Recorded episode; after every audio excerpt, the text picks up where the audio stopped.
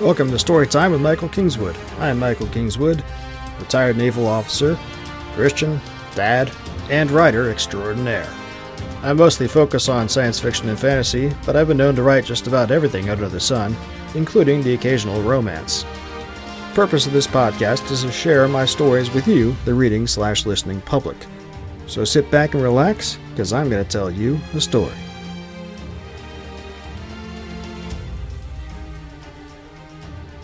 Hey friends, I'm Michael Kingswood, and it's Story Saturday. And as promised, we're moving on with the next story in Stories from the Great Challenge. This is number 29. If you don't remember, Stories from the Great Challenge is uh, 52 stories that I wrote over the course of the year as part of a writing challenge. Um, today we are doing number 29, which is a short fantasy story called Warden's Trial. It's about a guy who's up for his final exam to become part of the Queen's Wardens. It's kind of fun. I wrote it. I'm reading it. We'll get right to it because I uh, don't want to waste your time. I'll talk to you on the flip side. Enjoy. The humid air seemed to drag and flail, resisting being inhaled, as Patros made his way down from his little cell in the trainees' barracks and across the carefully trimmed field of grass toward the testing ring. Five years he'd been here at the Martial Academy, Five years of running and jumping and studying, sweating and pushing rocks and sparring and taking beatings and giving them back, all leading up to this day. Today he was to prove his mettle and be allowed to join the ranks of the Queen's Wardens. Or he would be sent north to the farmlands away from the border with the Josian Empire, there to tend the fields that produced the food for the warriors who patrolled, fought, bled, and died to keep the Empire from gobbling them all up. Patros had done his share of tilling and planting. It was tough, necessary, noble work, but it wasn't for him. So as his sandaled feet pressed down on the short strands of grass and the testing ring drew nearer, he found he was bursting with nervous energy. His arms and legs were quivering, and his stomach was doing leapfrogs in his belly. Sweat dripped down the back of his neck, making the rough fabric of his blue trainee's jerkin stick to his torso. But that was mostly from the warmth and the humidity. Or at least that's what he told himself. The testing ring was familiar. He'd sparred inside it countless times over the years since he first arrived here, before his voice had even thought about cracking into manhood, and when his arms were spindle thin. Now he was sixteen, a man in all but name, but as he approached the brown stained wooden fence surrounding the dirt of the ring, the gate nearest him opened invitingly, he felt the same eleven year old he had been way back when he'd first set foot on the Martial Academy's campus. A number of other trainees were lining the outside of the fence, there always were spectators for sparring sessions, but especially for the final trial. They stood in clumps divided by age ranges. Most were in the year below Patros, boys who knew their time was coming and who were beginning to feel the pressure. But there were a few from the youngest class as well. One, a sandy haired lad whose head barely touched Patros's chest, was standing just off to the side of the gate. As Patros passed, the boy said good luck in a voice that cracked slightly at the end there. Patros gave him a smile that he hoped was confident, then he stepped into the ring. Someone closed the gate behind him, and he heard the clack of the latch coming down distinctly, even above the murmur from a dozen conversations among the spectators all around. Someone else said something over to the left, triggering soft chuckling from his group, but their humor washed over Patros without touching him. Across the ring, through its other entrance, his foe for the trial was entering, tall, broad shouldered, and well tanned, with a shaved head and closely cropped black goatee. He was bare to the waist, revealing bulging muscles and a puckered scar that went from his left shoulder to right hip, the leavings of some battle back before Patros was even born. Seeing him, Patros's heart sank and his confidence, already mostly just propped up, wilted. Carmack. Why did it have to be Carmack? The instructor stopped three paces inside his own gate and looked Patros up and down, his expression blank, though his eyes were probing. After a few seconds that felt to Patros like an hour, Carmack spoke. Patros Ingleton, you are called to prove your worth to the Queen. How will you answer? Carmack put a little extra bass inflection in his words as he said them, a trick he had learned from his own mentor twenty some years before. It added a bit of gravitas to the moment, and a bit of extra intimidation. And even after all this time, he was still was amazed how well it worked. Across the ring from him, the trainee visibly drew a deep breath to steel himself. He usually did that. Everyone got nerves, but Patros always seemed to feel them a bit more deeply. Not that he had ever let them stay his hand. If he had, Carmack's peers and the staff never would have allowed him to remain at the academy, let alone recommend him for the trial. Carmack still wished he wouldn't show it so much, though. Still, when the lad made his response, the slightly higher than baritone of his voice, supposedly he was quite a singer, though Carmack hadn't heard him, was steady, his tone resolved, and completely descript to fulfill the formality of the trial. I answer with muscle and steel and will that will not break. Carmack nodded. Then choose your steel, and show your will. With that, the instructor turned to his right, where a rack of weapons stood waiting. Patros would have an identical selection on his side of the ring. The sunlight shone brightly off the steel blades, swords and daggers, hammers and axes. All were blunted for training, but even with that, they could injure or kill. That was not the intent, of course, but it had happened. Carmack picked up his favored weapon, a battle axe with a broad crescent moon blade on one side and a spike, blunted into a round nub on the training model, on the other. The leather, wrapping the handle, was worn, but still gave good grip, and he took a couple of swings to loosen his shoulder. It felt good in his hands, and Carmack had to stop himself from smiling at the little rush that he always got when hefting it. It was like recovering a part of himself.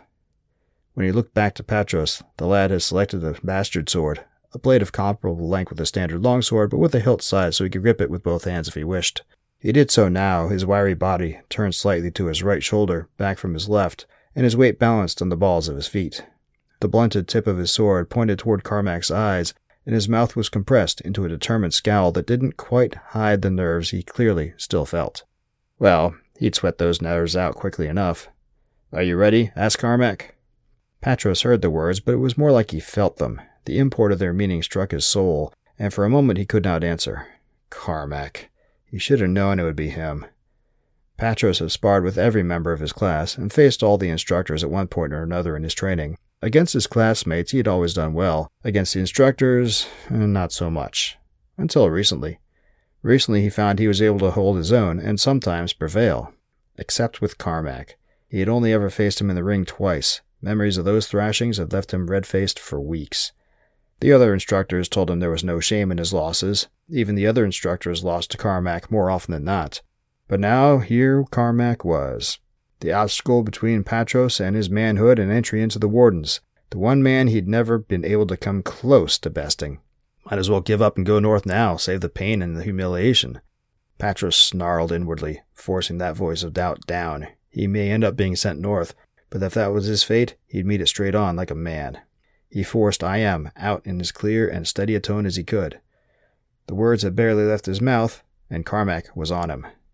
The instructor closed the distance between them at a speed that Patros almost couldn't believe, and he had faced the man and watched him in the ring before. His axe swept through the air toward Patros's neck, and he was only just able to duck beneath it. A riposte was out of the question, unbalanced as he was, but he tried anyway, his sword cleaving only air in the instructor's wake. Patros backpedaled, parrying another attack as Carmack came on again, a low cut this time.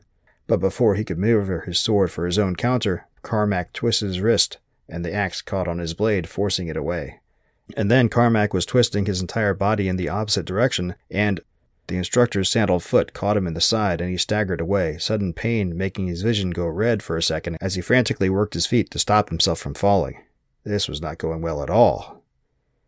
But it should have been. The boy was better than this. Recovered from his kick and stalking forward toward the still stunned trainee, Carmack was tempted to ease up, allow Patros to regain his equilibrium before coming at him again. But he could not. There would be no quarter in battle against the Empire, and he would be doing Patros no favors showing any here. Inwardly, he screamed for Patros to right himself and fend off the attack he was about to send. Outwardly, he snarled out a death cry as he raised his axe and brought it down toward the back of the boy's neck. He was sure it was going to land and end Patros's trial in dishonor and defeat. Instead, the boy got his sword up at the very last second, coming in behind the swing of his axe and knocking it upward just enough that it passed over his head harmlessly. And then he countered with a backswing that made Carmack have to leap backward and exhale loudly to avoid being cut across the ribs. That was better. He landed to find Patros was advancing with a thrust toward his belly. Carmack went to knock it away with his axe, but the thrust had been a feint, and Carmack found himself having to duck the true attack. Much better. Patros came on again, willing the pain in his side to silence as Carmack backed away again. He was too quick, too strong. Patros knew his only chance lay in taking and keeping the initiative. So he kept on, attack after attack after attack. Carmack avoided them all, but he continued to retreat, and Patros began to lose some of the crushing doubt that had almost done him in so early in the fight. He still didn't know how he'd managed to make the parry that had started his assault, and he didn't care. Analysis could come later. Now, attack. And again. And again, Carmack avoided Patros's blade, but this time he reversed his swing instead of continuing it, and the nub that normally would have been a spike came hurtling toward Patros's eye. He ducked his shoulder and hit the ground, rolling to his feet and spinning away from a proper axe cut, then flicked his own blade Carmack's way. The instructor retreated a half step, then began circling to his right, both hands on the haft of his axe. His eyes twinkled in the sun, and sweat ran down his bare torso, but his breathing was slow and steady, his steps smooth and even.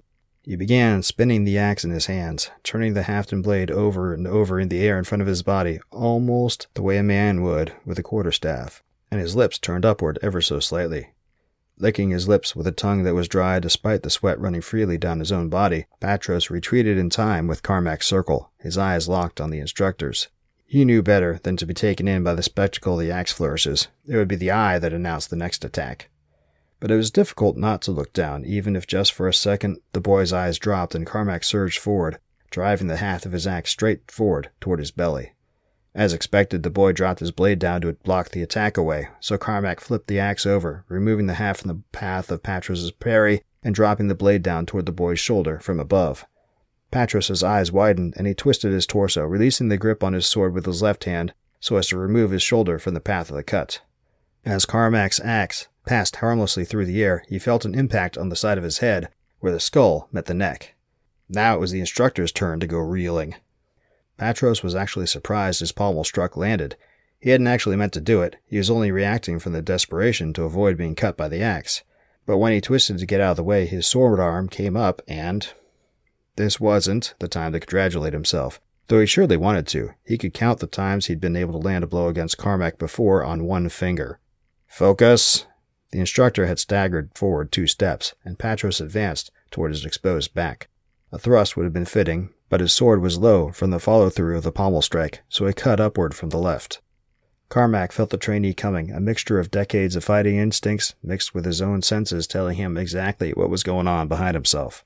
His vision was blurry from the unexpected strike, and his ears rang, but he long ago learned to trust his instincts even when he couldn't think to do so. He surged forward and felt the air displaced by the trainee's sword as it just barely missed his exposed back. Then he rounded on Patros, raising his axe back up to a guard. Carmack was swaying on his feet. He could feel it, and he had to blink not to see a double image of his foe. He had backed off when Carmack turned around, falling back into a defensive stance. Through the blurry vision and lack of equilibrium, Carmack noted that an anger reared up within him. Not anger at the blow, he'd taken plenty of those over the years, but anger over Patros's timidity. The pup could have done him in if he'd just fully committed. Now, giving his head a quick shake to clear his senses, Carmack charged forward on the attack. Patros retreated, parrying the instructor's blow, and inwardly cursed at himself. This could be over now. It should be over now. Grinding his teeth, he parried another blow, then another, and retreated faster. Carmack was coming on with the same blurring speed he'd used in his initial press, and there was something like rage on his face. It made Patros's belly go liquid, and he felt the first real quivers of fear.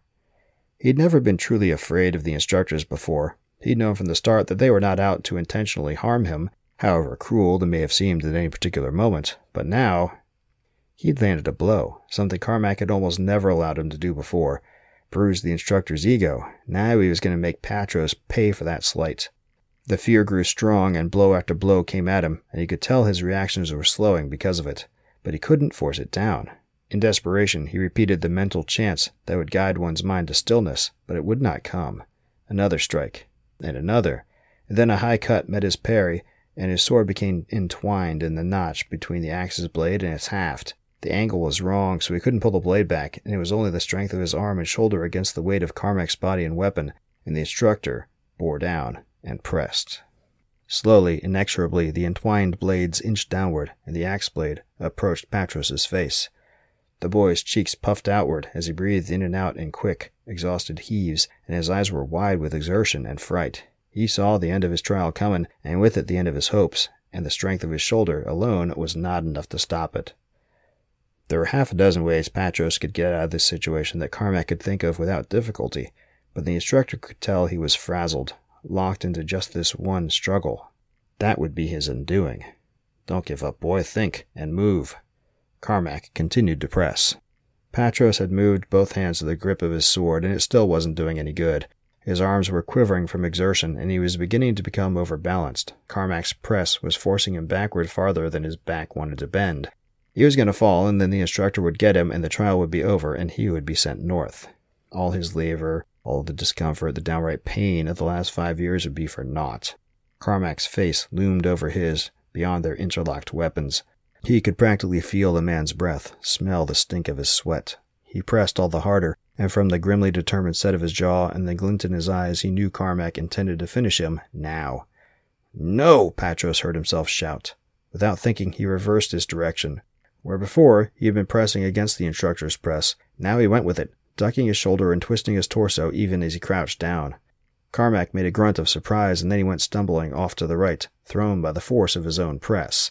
Patros's sword was yanked from his hands. It flew away from him to land on the dirt several feet away. But he didn't look to it, only to the instructor who had gone down to one knee, left hand pressed to the dirt to stop himself from falling completely. No time to get his sword. Patros had to press the advantage now. He charged forward, then leapt.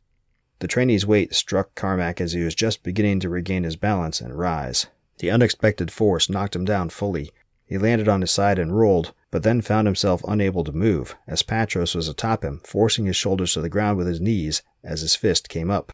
Carmack worked hard not to cringe as the punch came down. He didn't succeed for the second one. The third punch made Patros's knuckles scream, but he threw another one. Carmack's nose was flattened across his cheek and his eye was welling shut, but the battle fury was on Patros and he forced his aching fist to ball again. He raised it, and something caught his hand before he could let the punch fly. He looked to the right and saw Thomas, another of the instructors. Short and thin, he was whipped fast both in wit and limb. He usually wore a jolly smile, but now his expression was grave. Enough, Thomas said. For a second, Patros actually fought against him, but then he tightened his grip. Enough, Thomas said again, with a cold tone of command that could not be disobeyed. Patros relaxed and sat back, then pushed himself up and off of the prone Carmack. He stepped, no, stumbled, a couple paces away, and only then noticed the absolute hush that had fallen over the spectators. One and all, they were looking at him with expressions ranging from shock, to amazement to awe. Patros found he could hardly breathe, but whether from the weight of those stares or from the absolute exertion of his trial, he did not know. Hell, he didn't even know whether the trial was over or not. Thomas had halted it, but would it recommence? Or would he be sent north after all? Over where he had fallen, Carmack was getting to his feet, aided by Thomas. The big instructor looked like hell. He felt like hell, too. Carmack had taken many a punch in his time. He'd had his nose broken a time or two, but he couldn't remember such a pummeling from so few blows before. The boy must really have been worked up, and no wonder. It was the most important event in his life, so far. Carmack waved off Thomas's fretting over him, then he turned toward Patros. The trainee was trembling visibly, his chest heaving and his eyes haunted, like he wasn't sure what had just happened or what would come next. Carmack knew that feeling. He took a moment to crunch his nose a bit better back into place, wincing at the pain of it, but knowing it would have to be done. Then he took a step toward Patros, who unconsciously retreated a half step in response. Smiling, Carmack raised his hands, palms out, and said the ritual words. Patros Ingleton, you have proved your will and your skill. The words swept over Patros, and a feeling of relief went with them, followed by a sense of wonder. Was this real? Now join us as a brother, Warden, Carmack said, and he held out his right hand to him. Patros grasped the instructor's forearm and felt the other man's hand do the same to his. The vice like grip was somehow also gentle, companionable. Carmack's grin grew a bit more broad, actually companionable, for the first time Patros had ever seen. Then he said in a lower tone that didn't carry past the two of them, You scared the hell out of me for a second there. Thought you were going to quit. He shook his head. Glad you didn't. More loudly, Carmack said, I don't know about you, but I need an ale. Releasing Patros's arm, he clapped him on the shoulder, then turned away, toward the gate he had initially entered through. Patros watched him go, still unable to process all that had just happened for a moment. Carmack must have sensed he hadn't moved because he looked back and raised an eyebrow, the one over the eye that was quickly growing completely black from Patros's bunches. Coming? Patros nodded, then moved to walk with his instructor. No, with his new brother. He felt his lips turning upward into a smile, Part wonder, part relief, part pride, and part anticipation. A new world, a new life awaited. He stepped forward eagerly to meet it.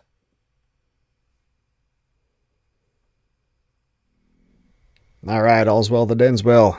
Always like a good coming of age, rite of passage story that ends well. Hoo-yah, off to do great things for Queen and country. Yay! Yeah, so that's uh hope you like that one. I liked writing it. It's uh another one of those uh floating viewpoint uh point of views that I have experimented with over the over the months. Uh because it's a more advanced way of doing it, little fairly easy to screw up if you don't do it right, and I think we did okay on this one. Um, yeah, I like the story a lot. Hopefully you did too. Not to belabor the point, I've got a lot of stuff to do today, so I'm just going to keep this one short. I uh, hope you guys are having a great weekend. Uh, make sure you like these videos and like these podcasts, subscribe to them all, tell your friends, and make sure you go to michaelkingswood.com slash store to purchase not just each individual story that we're doing, but also the entire collection. You can, of course, go to Amazon, Barnes & Noble, Kobo, all those other places. Better to come to me because I get more profit and we have a direct relationship with the, with the artist and the customer. Much better than going through a middleman, especially when the middlemen tend to be tech companies who have a tendency to be capricious. So, yeah, do that. Um, and definitely come back. Um, I already told you to subscribe.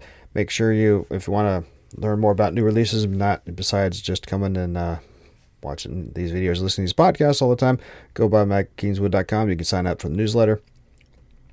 And uh, generally, uh, get word from me that way. I do not send much out in the newsletter. I'm I hate being spammed by newsletters constantly, and frankly, I probably don't send enough stuff to the newsletter. Um, I'm bad at it, but it's there. And when I have things to announce, I will announce it through there, as well as through here and on the blog and other places too. But um, uh, do do do do do do that, and come back next week. Next week we're going to be doing story number thirty from the same great challenge. Story number thirty is on the road to Hopefell. This gets back to science fiction. It's a post apocalyptic um, wasteland kind of story, which is a little grim, but I liked it. You probably will too. Um, so, yeah, have a great rest of the weekend. Have a great week. I'll talk to you next Saturday. Until then, don't do anything I wouldn't do. Thanks for listening to Storytime with Michael Kingswood. For information on my books, visit michaelkingswood.com or visit my web store at ssnstorytelling.com. My books are all available through all the various e-tailers, but buying direct from me nets me the most profit. For information on new releases and other special deals in the future, sign up for my newsletter on my website. Storytime with Michael Kingswood is copyright of Michael Kingswood. Intro and outro music is copyright Jean Paul Zogby, licensed through stockmusic.net. All rights reserved.